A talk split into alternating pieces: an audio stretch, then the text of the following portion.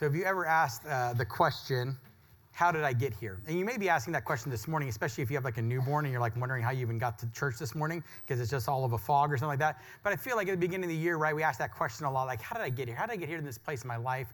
And sometimes you just get to a situation like, how, how did I get here? And I remember one of the times I had to ask, answer that question. Um, was I, before I was here, I had a sales job for a certain season of my life. And part of the sales job is you got a company car, a very nice Chevy Impala. Um, and I was out with my manager one day, as they do. They will ride with you and go on these sales calls. And I remember we were kind of going around for the day. We come around to the trunk. And at one point, my manager asked me, hey, where did those scratches on your bumper come from?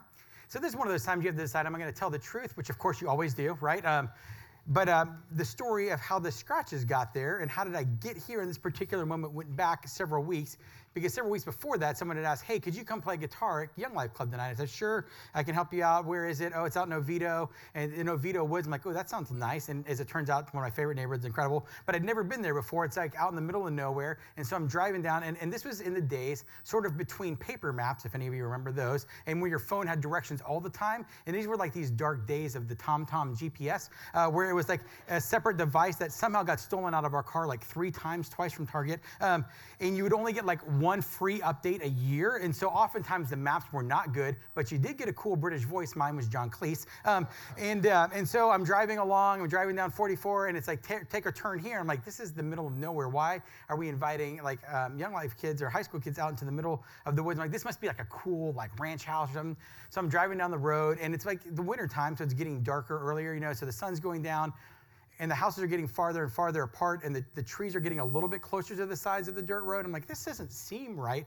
But the GPS, like, no, just keep going. You're going to see, just keep going like another half mile, and you're going to turn around. Like, well, this must be awesome. And so you keep going, and, and like it feels more and more like a Saw movie every couple minutes, right?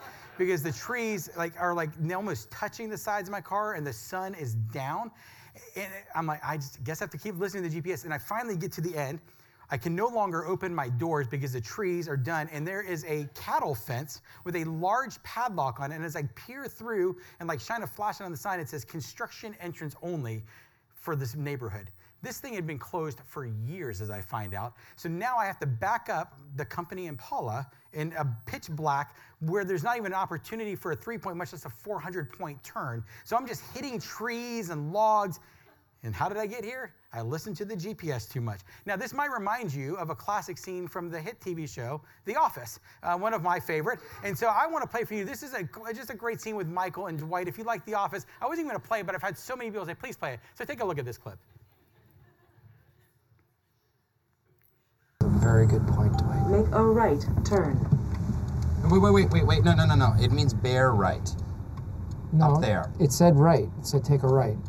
No, no, no, no, no. Look, it, it means go up to the right, bear right over the bridge, and hook up with 307. Make a right Maybe it's turn. a shortcut, Dwight. It said go to the right. It can't mean that. There's a lake I there. think it knows where it is going. This is the the lake. machine This is the lake. Stop yelling at me. No, it's Stop up there. yelling. There's no road here. Remain calm. I have trained for this. Okay. Exit the window.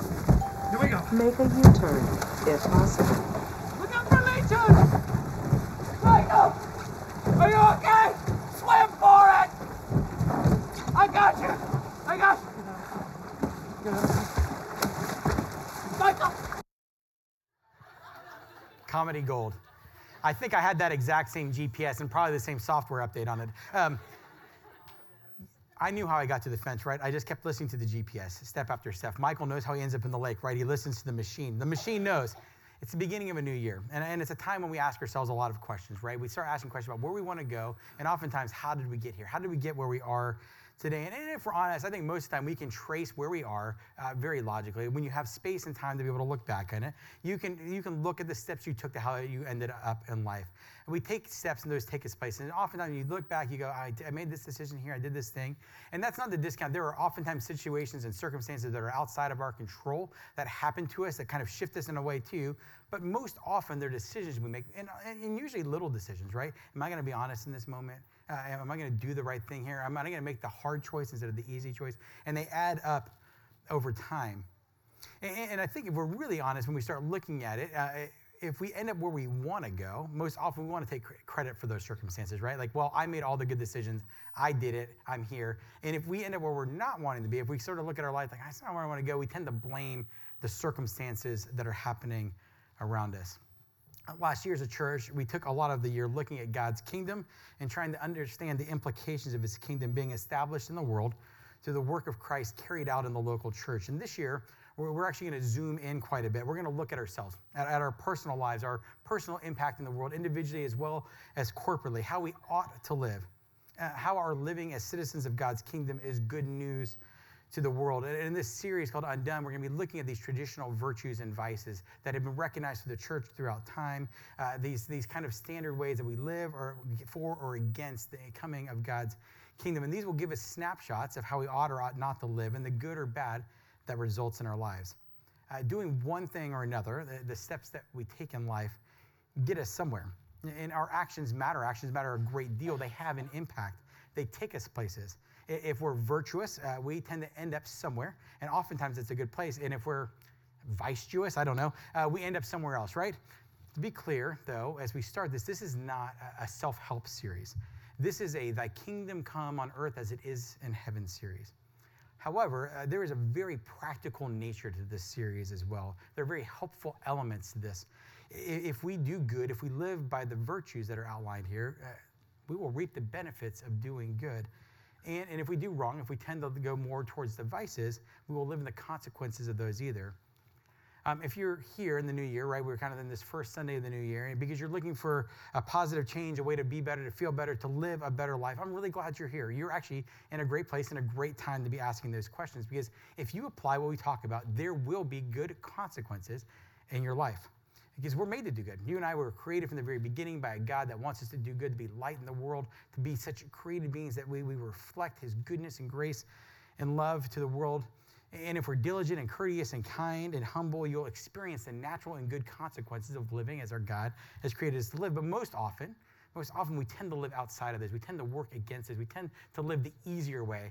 The vices tend to be the easier path out of a virtue. They tend to be kind of a lesser way of being able to live these out. And, and those steps take us in a different direction. And so all of us can and should apply the wisdom that is in here in the weeks ahead. Because as my good friend and pastor uh, here, Jeff Kern, says often, is that um, God is opposed to earning, but he's not opposed to effort. We cannot earn our way into the kingdom of God. That is only through the work of Jesus, through his work, through God's work on our behalf.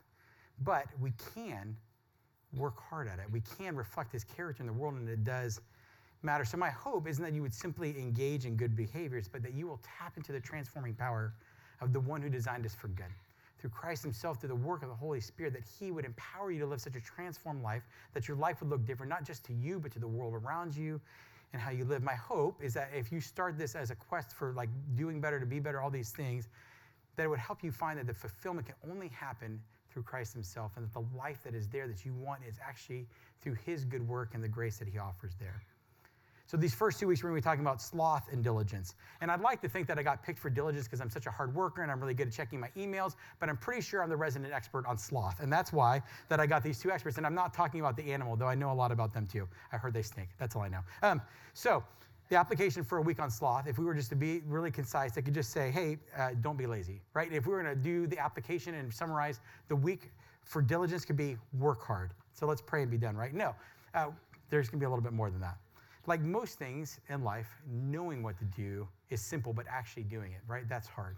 Anybody like to make New Year's resolutions? Resolutions people out there? You don't have to raise your hand because nobody does that here. Um, I'm just going to assume about a third of you like to make resolutions, and I usually have some uh, like vague ones. One today, I thought I wanted to be able to do a standing box jump onto the stage before instead of using the steps. I don't think that's going to happen because I don't have any actual practical steps of how to do that, and my knees probably aren't that good. But um, I was camping this week, and uh, Matthias is a 10 year old, and he came up to me in the most 45 year old man voice, and he looked at me and goes, Mr. OJ, do you have any news resolutions? I'm like, what?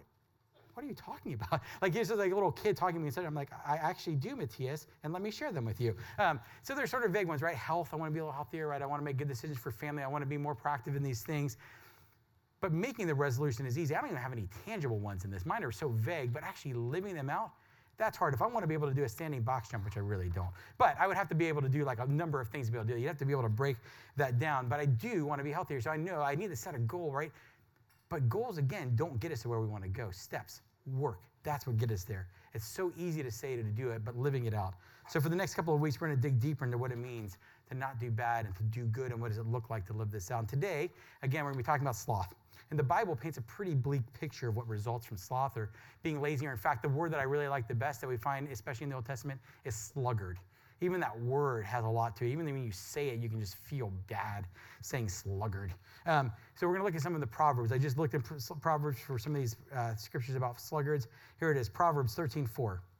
A sluggard's appetite is never filled, but the desires of the diligent are fully satisfied. Proverbs 24. Sluggards do not plow in season, so at harvest time they look but find nothing. Proverbs 6 9. How long will you lie there, you sluggard? When will you get up from your sleep? Proverbs 21 25. The craving of a sluggard will be the death of him because his hands refuse to work.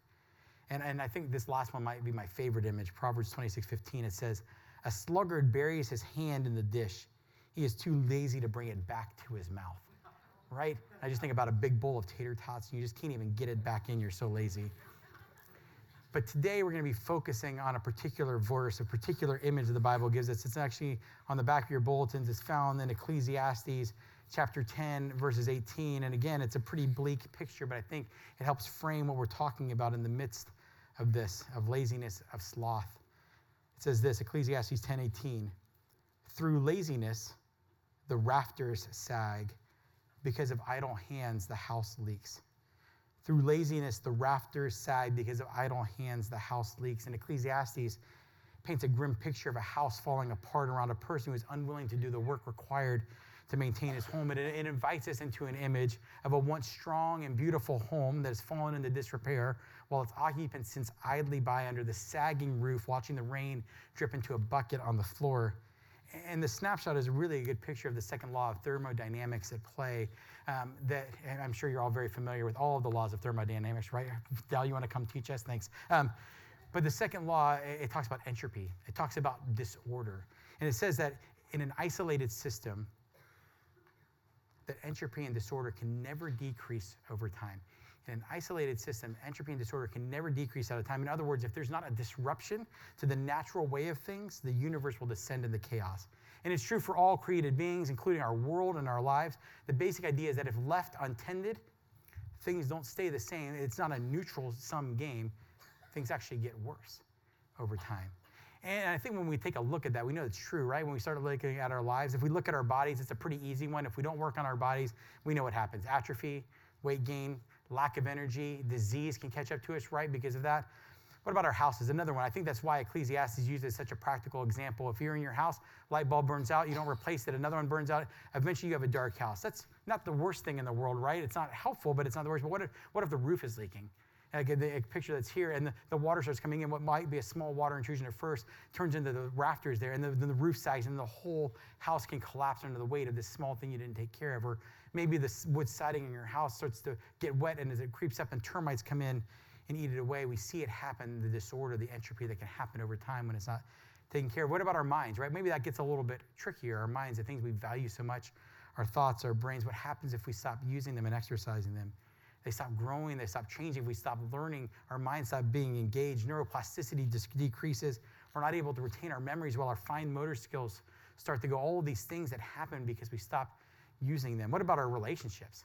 I mean, these are maybe the, some of the most important things in most of our lives, the relationships with others, and, and what happens when they're not tended over time. And we can see the natural path of laziness in those, right? If we stop pursuing people, if we stop spending time with people, we stop getting calls back, right? We, the relationship ends. It's not being active and it's not there. And we start looking around like, where, where are all of our friends? But what about some of the other signs of laziness that are there? I think it can be very easy to live, you know, a world that is so out there, maybe social media, where that it's just, I'm going to live this life that's here, but I'm not going to actually engage with it, right? I'm just going to live this perfect vision of what it is and kind of put this out there, but not actually really invite people into what's really going on in life. So when the hard times come, there's no one there to sit with it because you've only ever put up a perfect image of what can be there and, and how do you do that? Or maybe maybe the laziness is you just scroll you're just taking in other people's lives passively right? And i don't know about you but if i sit there and i and i am lazy and i flip through facebook or instagram or anything else about 10 posts in i'm depressed because everybody's in monaco and i'm in orlando right? And everybody's life looks so perfect and mine isn't. And we're never meant to just look at other lives. We're meant to live lives to be engaged in it to be proactive. What about what about in our close relationships, our marriages, our dating relationships, our, our friendships? I mean, so often we just settle because we're so tired, right? We settle for Netflix and chill and just sitting there at the end of the night and watch one more, right? Instead of actively engaging. And there are these signs, these cracks that happen in our relationships over time. I think they're the ones that we feel so deeply at times. Or what about our faith life? Right, this is the one that I think turns bleak pretty fast, much like our relationships. I mentioned uh, on Christmas Eve that our, our faith life works actually quite different than our physical life. If we don't eat, our bodies get hungry. It craves food. We need food. We know we, we need to go somewhere and get it. But in our faith life, it goes to sleep. It goes dormant. We go into a comatose state, and all of a sudden, uh, we don't even realize we're not even pursuing it anymore because it's asleep.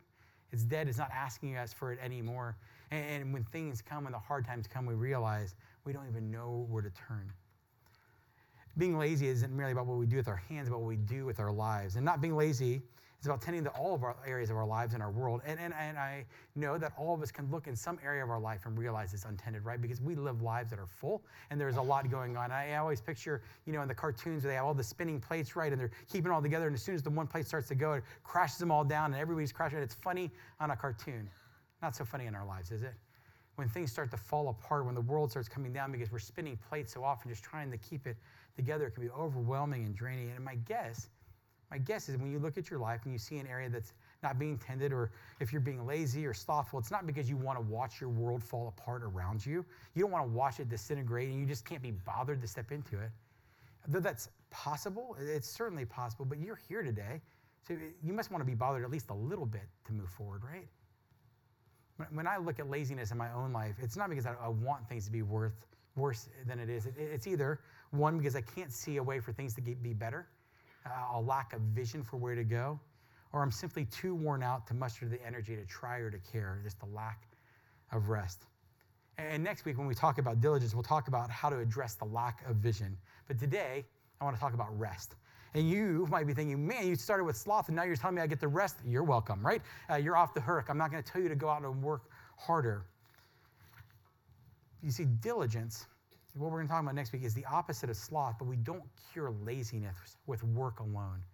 Uh, you and I are created beings, and we're broken by sin, and the pattern of the world has been forever changed since those first days. We have an irresistible proclivity towards vices, but we are made for virtue. It's actually been said that every sin is the wrong response to a God given desire or need. That every sin, at its heart, is a tantalizing but insufficient alternative to a God given desire. And sloth, laziness, is the insufficient response to our created need and desire for rest. We don't kill sloth by work alone. We kill sloth by also responding to the need for rest in a way that honors our limits as created beings and the one who created us. Laziness is actually the wrong response to my God given desire for rest. But the need, the desire is valid.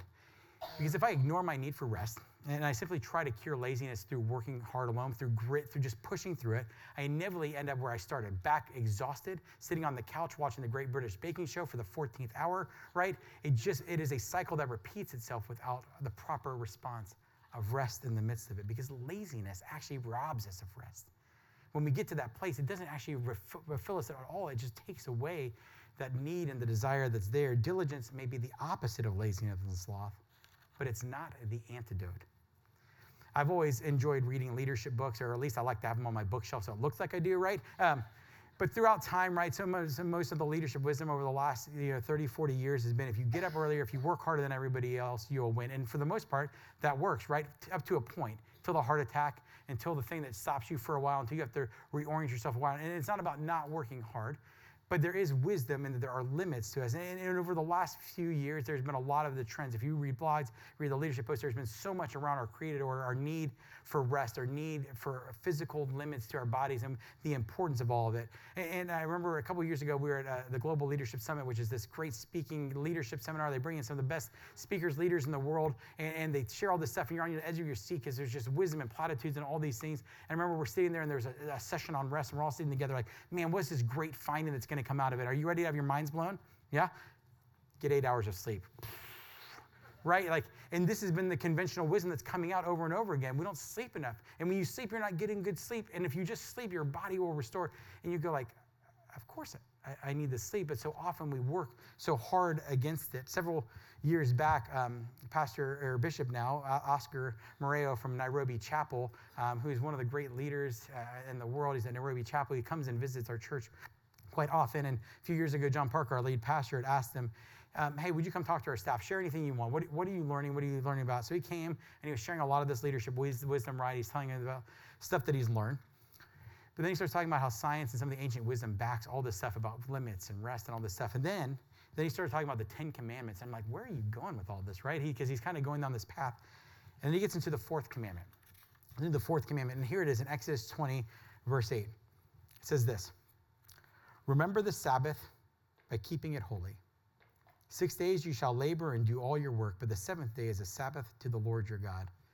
On it you shall not do any work, neither you, nor your son or daughter, nor your male or female servant, nor your animals, nor any foreigner residing in your towns. For in six days the Lord made the heavens and the earth, sea, and all that is in them, but he rested on the seventh day. Therefore the Lord blessed the Sabbath day and made it holy. Oscar observed that of all God commanded, the command about Sabbath is the one that we almost universally consider optional. Right? When we we know we may break some of the other commandments, we may not always keep God holy, we may not always live up to all the things that are there, stealing, lying, uh, all these things. But when we do them, we know they're wrong. We know adultery is wrong. We know that lying is wrong. We know that murder is wrong. But when we don't take a Sabbath, we kind of take this take it or leave it attitude towards one of the main ones. In fact, the one he spends the most time talking about and all of the commandments. And when he spends the most energy writing onto these stone tablets, imagine how much work it would take to put all those words. Meanwhile, we work ourselves to death or simply give up living. Uh, Wayne Muller, in his book titled Sabbath, says If we do not allow for a rhythm of rest in our overly busy lives, illness becomes our Sabbath. Our pneumonia, our heart attacks, our accidents create Sabbath for us. I think my tendency to dismiss the Sabbath is a, a matter of either misunderstanding or, or mystery or pride. I think there's a misunderstanding in all of it because it's placed in the category of this old sacrificial system, right? It's found in the Old Testament. It's one of the things they had to live and to be able to, to earn towards God, and it becomes a way that they get wrong so often. When you look throughout the history of the Bible, it gets twisted. And, but it, it seems interesting that of all the commandments that God gave, this one needed so much explanation because I think He knew that we would misunderstand it in so many ways, that we would twist it into something that it's not, that we needed to understand the need for this break to focus on Him. I think there's also this mystery side of it too, right? Because it says, remember the Sabbath. And how do you how do you remember the Sabbath? What does that even mean? And when you kind of move into the New Testament, you, you think, well, maybe Jesus will clear this up for me, right? Because he lives this out and he often runs into people who misunderstand it. And we come to him in Mark and he's walking along in the field and they're picking grains of wheat, he and his disciples, and the Pharisees get on him for doing work on the Sabbath day. And then Jesus responds to him with this statement that should clear everything up for you. He says, The Sabbath was made for man, not man for the Sabbath. So the Son of Man is Lord even of the Sabbath. And I'm going to be honest, there's not a lot of mystery resolved there. Um, it's very wise, and, and it's true when you spend enough time with it. But even when he talks about the Sabbath, there's not a lot of clarity given around the what is supposed to happen. So I think the mystery remains there too. Like, why, why do we need to spend this time back? But I think probably the one that hits me most often is pride right? And I'm not going to maybe say it out loud, but I'm at least going to live it that, man, the world needs me. You need me. God needs me more than I need rest. How can the world possibly function without me, right? Though I, I, I may not even consciously think that, my actions often dictate that by not taking the time to rest and be with Him. Uh, Ruth Haley Barton has become an author I've really come to appreciate these last couple years. She wrote a book called Sacred Rhythms. Um, if you're looking for anything on spiritual disciplines or kind of living this out, she's written a couple of really great books. Um, and she wrote this about Sabbath. She says, If we dig down a little deeper, we might see that our unwillingness to practice Sabbath is really our unwillingness to live within the limits of our humanity and honor our finiteness. We claim to some sense that we are indispensable and that the world cannot go on without us even for a day. Or we feel that there are certain tasks and activities that are more significant than the delights that God is wanting to share with us. This is a grandiosity that we indulge into our own peril. I'm gonna be honest, I don't have a full understanding of the Sabbath. The mystery is still there. But I think it's really similar to tithing, right? I don't fully understand the tithe. It's all God's. Why does He need me to give part of it back? But I do know that when I obey, my life changes.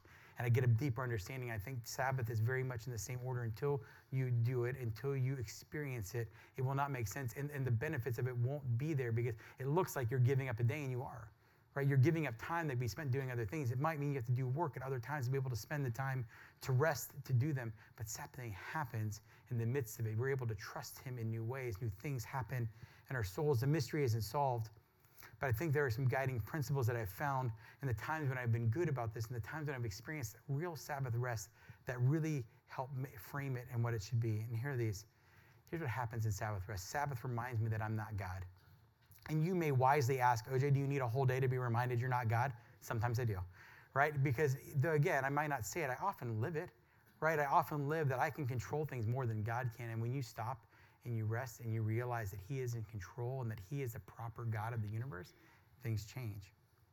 Sabbath gives space for God to work on me. It slows me down enough often to hear His voice. We've talked about uh, God will sometimes yell, Sometimes we'll hit you upside the head in life, but oftentimes God's voice is a whisper. Oftentimes it is only in stillness that you're able to hear his voice. And how would you even know the voice of God unless you have enough space to be able to hear that? And Sabbath rest gives that. It gives a regular rhythm to being able to listen to his voice, to be able to hear the voice of God himself working in our souls. The third thing is that Sabbath helps to reorient my priorities, though it can seem on its outside of being a selfish thing, right? I'm going to take a day off and I'm going to sit around and I'm going to rest and do all this stuff and it's going to be so much about me. But really, what it does, it reorients your priorities towards your family, towards the world, towards the thing God cares about, because you start to be in tune with God's way. You start to be understanding who He is and what He cares about, and actually gives you more energy to care about the world and about what He cares about. And the last is that Sabbath gives much needed rest, real rest, holy rest, not laziness, not just a passing rest, but an actual restorative order that allows you to do the work you need to do and to do the good things God has called you to do. And I'm coming to you today with a challenge for myself as much as for you. I don't have this mastered. In fact, Sabbath for our family has happened more on accident than it has on purpose. Uh, I would love to say that every seventh day we have been got it marked in the calendar and our lives revolve around that. It is a goal of ours and it's something that I would love to get to. You, but oftentimes Sabbath has happened because we didn't plan anything and we decided to turn the devices off for a morning or for a day, and we start to see the joy that comes when we do puzzles together or cook or invite people over and enjoy time together, right? When I get there, when I get there, things change. And I, and I find out a few things. I find out that I want it, right? Because until you experience it, you don't even know that you want it because it's something so foreign to just kind of stop and rest. And then not only do you find out that you want it, not only you find out you need it, that your soul is longing for it. It's the thing that has been missing for so long that's there and that we need it together. The times I've experienced my soul is replenished, my family's happier, joy is restored. I long for it. I want it to come again. And so I, I want you to invite this practice with me. That if you are finding yourself in a place where you cannot get ahead because laziness has taken over, the sloth has taken over your actual need for rest, I'd invite you to rest invite you to rest, to find a rhythm of doing this together and hold me to it. Ask me how it's going. This isn't I'm telling you to do something I don't want to do. This is a goal for us as well. It's something I desire and would love to be into this practice with you. So, my challenge to you as we move into this week, where the message is don't be lazy, it's the three things. One, don't be lazy. Two, remember the Sabbath and keep it holy. And the third is this come back next week to learn about what a life of diligence looks like when properly rested and full of vision. Let's pray. And God, you are God of the Sabbath. You are the God of our lives. You are a God who has created us and know exactly who we are. You know our tendencies, you know our nature, you know our needs. You know that you have created us for good work and good things, yet you also know the effects of sin on our life. You know the effects of sin so much as you sent your Son to make a way back to you. You have offered grace on top of grace and life on top of life to offer us new life, a life empowered with your Holy Spirit, a life that is so bright and shining in a world that is dark, a life that can be fully alive, Lord. And, and, in so many ways, you know the ways we work against those. Even, even when we have accepted your love and grace, you know that we still will slip into our old order so quickly. And in this area, God, you know our need for rest. You know that we have been created with bodies that need real rest, restorative rest, rest that points to you, rest that gives us energy to do your good work. Because, God, you have called us as a church to do incredible work work against darkness, work against uh, lives that are lost, work in our own personal life to matter to our neighbors, to our families, to those around us, God. But it's work that can't be done unless we're replenished in you, unless we are rested, unless we are able to do your work. So, God, help us to find rest. Help us to move towards rest and away from laziness. Help us to then learn next week as we move towards diligence what does it look like to have vision to move further towards you. But, God, if our souls are stirring for rest, help us to make space for it and to experience it and to see what happens when we invite you in. I pray all of this in Jesus' name. Amen.